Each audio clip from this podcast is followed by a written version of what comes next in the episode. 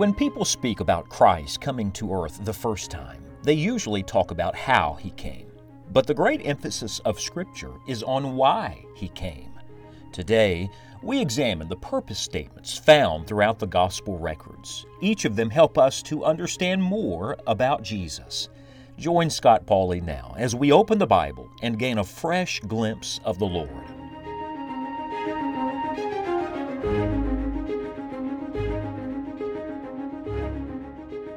It is my conviction that God has a plan and purpose for every life. That means every person that's born, every person that ever lives and walks on this planet has a, a divine purpose for which God let them live. Well, if that's true of every man, certainly that's true of the God man. In fact, most especially so. We're talking in this study about why Jesus came. You know, sometimes we get so uh, bogged down in the what, we miss the why. Uh, we start talking about all the details of the life of Christ, but we miss the big picture. Uh, my pastor taught me years ago if you can learn the why, you can understand the what. Uh, you can figure out the details. In fact, you'll get a whole different perspective on it if you understand the why behind it all. And so we're walking through the gospel records and we're looking at why Jesus came, these great purpose statements. And I want to give you one great truth today, and it's found in three different passages, and it is this. Would you like to know the divine destiny of why Christ came to this planet? Why did he come? Did he just come to be a good teacher? Did he just come to give a good example and live a good life? No, my friend. Here's why Jesus came Jesus came to save. Let's begin at the beginning in Matthew chapter number 1 uh, when our Lord Jesus Christ was being announced, do you remember? The angel has come and is speaking to Joseph in the middle of the night about the fact that Mary is going to have a son. And he says to Joseph in verse number 21 of Matthew 1 And she shall bring forth a son, and thou shalt call his name Jesus, for he shall save his people from their sins. Maybe maybe, just maybe, this is why people don't want to talk about why Jesus came. Because to talk about why he came is to talk not just about salvation, but about sin. You see, the only reason you need a Savior is if you're a sinner. Our real problem, friend, is a sin problem. Our problem right now is not political, it is not economic, it is not social, it is not even just moral. Our real problem is not educational, it is not it is not some material thing. No, friend, our great problem is a spiritual problem. The real issue at work in this world right now is the sin issue, and it is at work in every one of us. We've all sinned and come short of the glory of God. The Bible says, There's none that doeth good, no, not one. There's none of us that are righteous, not a single one of us. And so, if we're all sinners, then what do we all need? We all need a Savior. And I have some good news for you today. If the bad news is you're a sinner, the good news is there is a Savior, and His name is Jesus. In fact, if you look at this beautiful name, it is the New Testament equivalent to the Old Testament name Joshua. It was a name that was uh, very familiar. In fact, it was famous in Israel. It was, it was frequently used.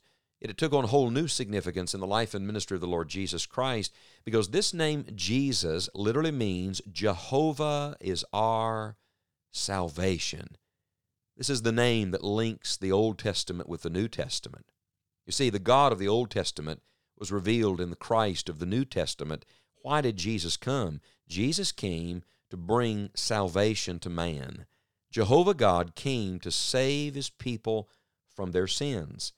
Now, let me show you a second scripture that details this. It's found in the Gospel according to Luke. And now our Lord has not only been born, he has grown, he has begun his ministry, and he is being greatly used of the Lord uh, to bring the message and the reality of salvation to so many people. When you come to Luke chapter number 19, uh, you come to the famous story of Zacchaeus. You remember Jesus saying, I, I got to go home with you today, Zacchaeus. Uh, Jesus didn't just want to come to his house, he wanted to come into his heart. And in this discussion, Luke chapter 19 and verse number 10, we read this For the Son of Man is come to seek and to save that which was lost. You see, because we're sinners, we're lost. We can't find ourselves. No one else can find us. I hear people say sometimes about people, he's trying to find himself. She's trying to find herself. A friend, you're gonna you're gonna like a dog proverbially chasing his tail. You're gonna be searching for a long time, the rest of your life, and not find yourself. No, we are spiritually lost in the darkness of our own sin, and the only one who can find us is Jesus. The Bible refers to Jesus here as the Son of Man. Uh, this was our Lord's favorite title for himself. Think about that. The person who could rightfully refer to himself every day as the Son of God, because he was the Son of God, used this title more for himself than any other, the Son of Man. Why would he do that? Because it is the title of his humanity, it's the title of his humility. Every time the Bible says that Jesus is the Son of Man, it is a reminder that God became a man without ever ceasing to be God to bring man to God. Every time you hear the expression Son of Man, rejoice, because it is a divine reminder that when you could never get to God yourself, God came to you. You see, Jesus is the bridge between a holy God and fallen humanity. That's why he came. The Son of Man is come, here it is, to seek and to save that which was lost. Children play hide and seek. Friend, there is a, a huge hide and seek, and it's no game. Sinners hide from God. The very first sinner in the Bible, Adam, what's he doing? He's hiding behind an apron, he's hiding behind a tree. Uh, sinner friend, you cannot hide from a God who knows everything and is everywhere. But if sinners are hiding, what is God doing? He's seeking. And He's seeking us out to save us, not to condemn us, but to save us. And that brings us to the third scripture today in the Gospel according to John. Do you see how uh, this truth is repeated throughout the Gospel records, and each writer uh, gives us a little insight here?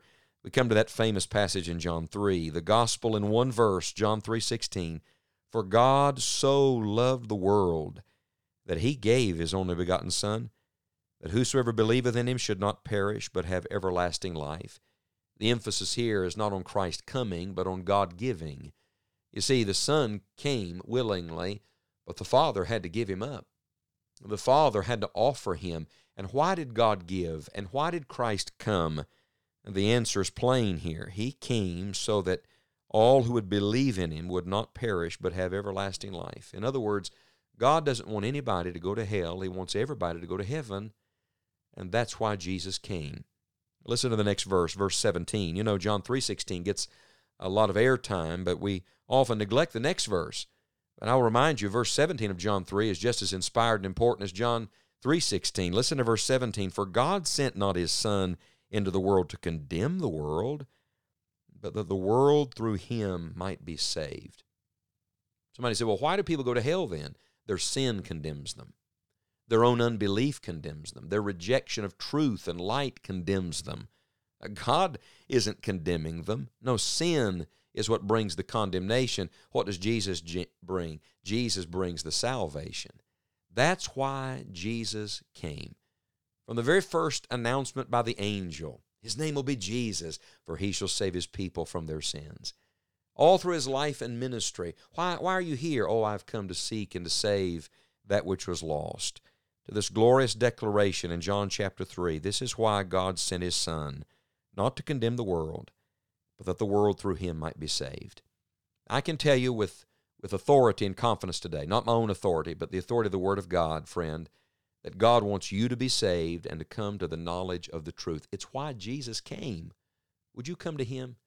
Jesus said, All that would come to him, he would not cast them out. It means if you'll come to Jesus, he'll come to you. If you'll trust Him today and take Him as your personal Savior now, He will take you into His family because that is why Jesus came.